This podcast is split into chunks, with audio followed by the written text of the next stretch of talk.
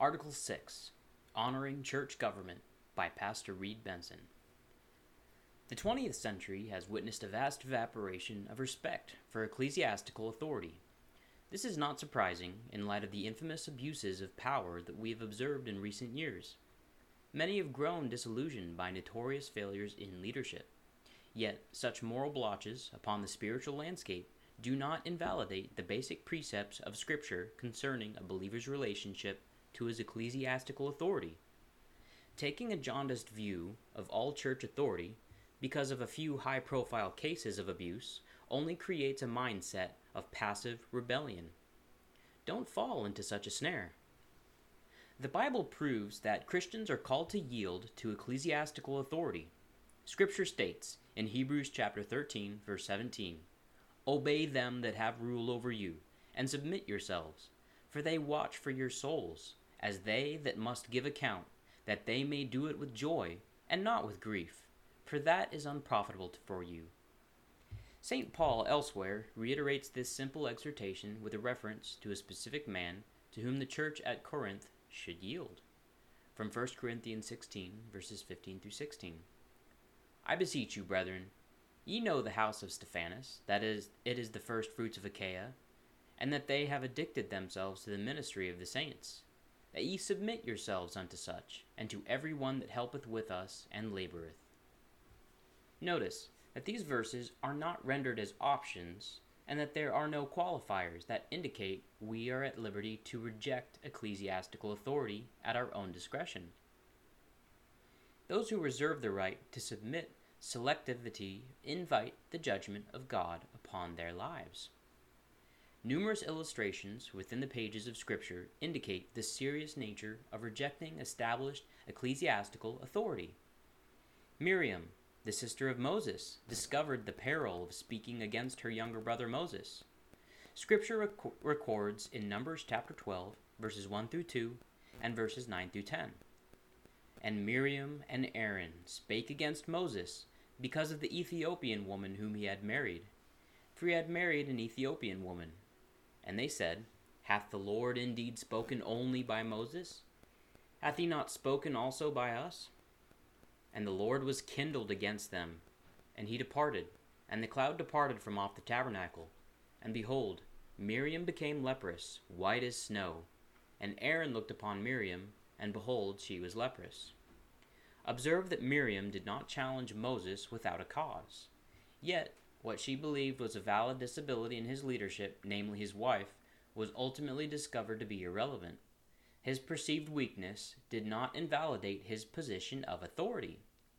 In foolishly declaring herself to be Moses' equal in God's structure of authority, Miriam came under judgment from Almighty God. Don't make the same mistake and justify a rebellious spirit towards your ecclesiastical authority because of what you think. It is a spurious blind spot on this part. Recall the sobering consequences of those who followed the rebellion of Korah. Since he was a Levite, Korah evidently felt his qualifications for leadership matched those of Moses. He wanted to spread authority among himself and others. As Scripture records in Numbers 16, verse 3, Ye take too much upon you, seeing all the congregation are holy, every one of them, and the Lord is among them. Wherefore then, ye lift up yourselves above the congregation of the Lord. As a result of his insubordination, not only were Korah and his fellow mutineers destroyed, but so were their wives, sons, and little children. This is found in Number 16, verse 26 through 35. The lesson to be learned is painful but simple. Those under your cover will share in your judgment should you fall into rebellion against ecclesiastical authority. Many other examples from Scripture further demonstrate the importance of hearkening to counsel and directives of ecclesiastical authorities. King Saul rejected the words of Samuel when God told him to utterly destroy every living creature that pertained to the Amalekites. Although he later admitted his error, it was too late. For his error in judgment cost him his kingdom. Similarly, Ahab refused to listen to the prophet Micaiah in 1 Kings chapter 22, when he told that going up to the battle would result in defeat. Ahab persisted and ultimately not only lost on the battlefield, but also was killed when he was struck with a random arrow. Recall also the tragic fate of Ananias and Sapphira, recorded in Acts chapter 5. They attempted to deceive the apostles, but Peter astutely perceived that they were also lying to the Holy Ghost. As we know too well, their death rapidly followed. Thus, it's quite clear from Scripture that rejecting your established spiritual authority can be fraught with mortal danger. Beware lest you think that you can be the exception to these examples and have a more legitimate cause that may protect you. In truth, this danger doesn't go without warning, and Deuteronomy 17, verses 8 through 13, outlines the process that disputes should be brought before the Levites. God's law demands that the man who will not abide by the decision of the priest be punished. The Bible states in Deuteronomy 17, verse 12 And the man that will do presumptuously, and will not hearken unto the priest that standeth to minister there before the Lord thy God, or unto the judge, even that man shall die, and thou shalt put away evil from Israel. This plain language should serve as a warning to those who despise the priest's word. God established spiritual authorities by which he seeks to bless his people. A minister of God should be viewed as a channel of blessing from God to those who render honor to the man who holds such a position. No minister is perfect. For certain, all are fallen creatures and struggle against sin. Yet, God is glorified by using imperfect persons to accomplish good. The position that a minister holds is the means by which God desires to confer blessings upon those who will respect God's chain of authority. In contrast to the curses that might befall those who reject ecclesiastical authority, there's a pattern of blessing for those who embrace it. Consider the counsel that Nathan the prophet rendered unto Bathsheba, the mother of Solomon. David was aged, and his death imminent. As a crisis of succession to the throne was unfolding, Nathan advised Bathsheba thus from 1 Kings chapter 1 verses 12 through 13. Now, therefore, come, let me, I pray thee, give thee counsel, that thou mayest save thine own life, and the life of thy son Solomon. Go and get thee in unto King David, and say unto him, Didst not thou, my lord, O king, swear unto thine handmaid, saying, Assuredly Solomon thy son shall reign after me? and he shall sit upon the, my throne? Why then doth Adonijah reign? Bathsheba wisely obeyed Nathan, spoke to David, and witnessed the subsequent collapse of Adonijah's rebellion. David listened to Bathsheba and took action to establish Solomon prior to his death. Clearly, there was a great blessing for Bathsheba and her son Solomon in honoring the words of Nathan. Consider also Naaman, captain of the Syrian host, who received healing from a fatal disease when he obeyed the command of Elisha. The Bible records this marvelous recovery from leprosy in 2 Kings chapter 5 verse 14. Then went he down and dipped himself 7 times in Jordan, according to the saying of the man of God. And his flesh came again like unto the flesh of a little child, and he was clean. What an extraordinary blessing! Ignoring his own common sense and personal pride, Naaman honored a prophet of Israel and received from God the greatest desire of his heart. Other biblical citations verify that honoring the word and position of ecclesiastical authority will open a channel of blessing.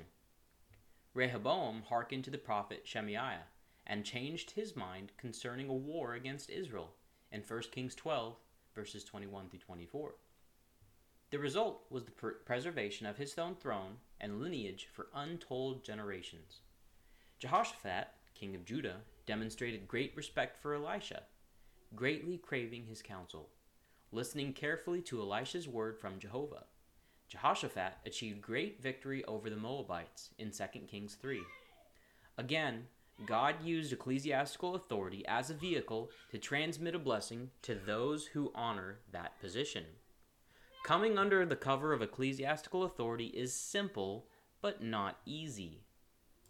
As fallen creatures, our nature is predisposed toward independence and rebellion. The challenge lies before every family. Will this generation yield to ecclesiastical authority? Or will we, like the generation that murmured in the wilderness against Moses, be left behind to die? Will God have to start over with the new generation?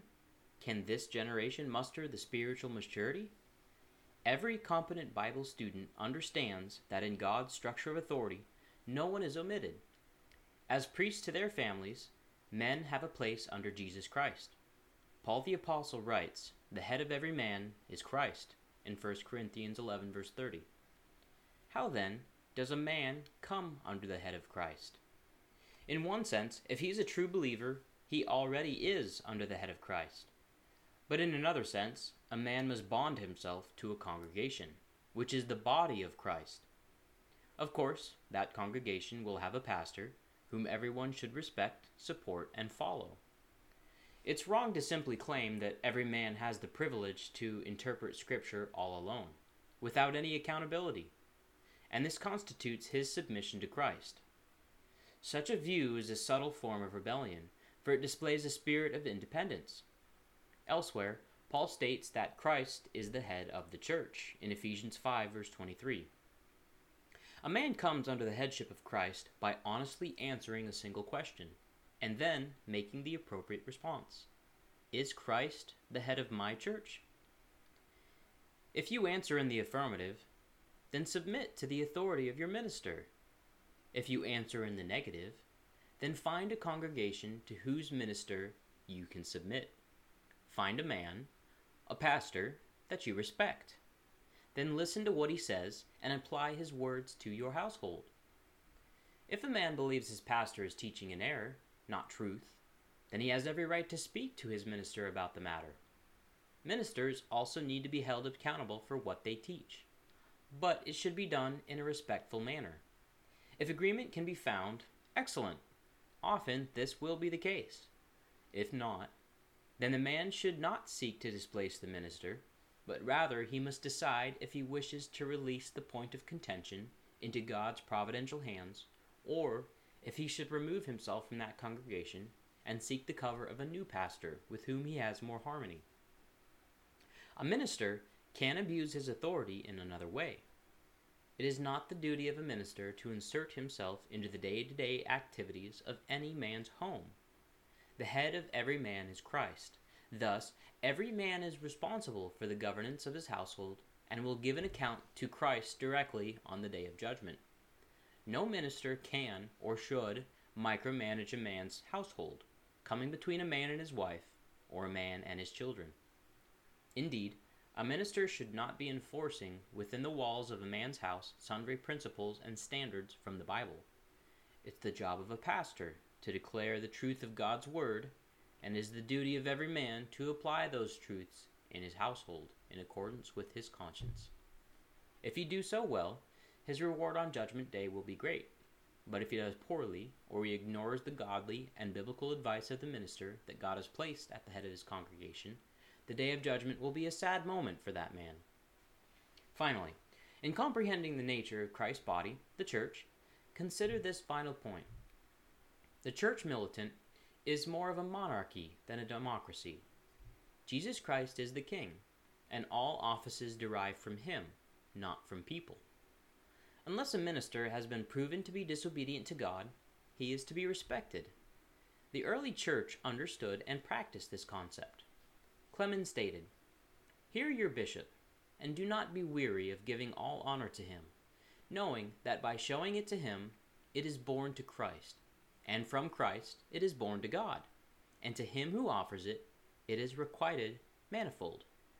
From the Clementine Homilies, chapter 70. Please consider earnestly this admonition. Be wise. Find a congregation and pastor to whom you can submit. Avoid the bitter consequences that flow from rebellion against your ecclesiastical authority. Your spiritual authority is a channel of blessing by which God will ultimately enrich your life. God's Word teaches this principle very dearly. Embrace it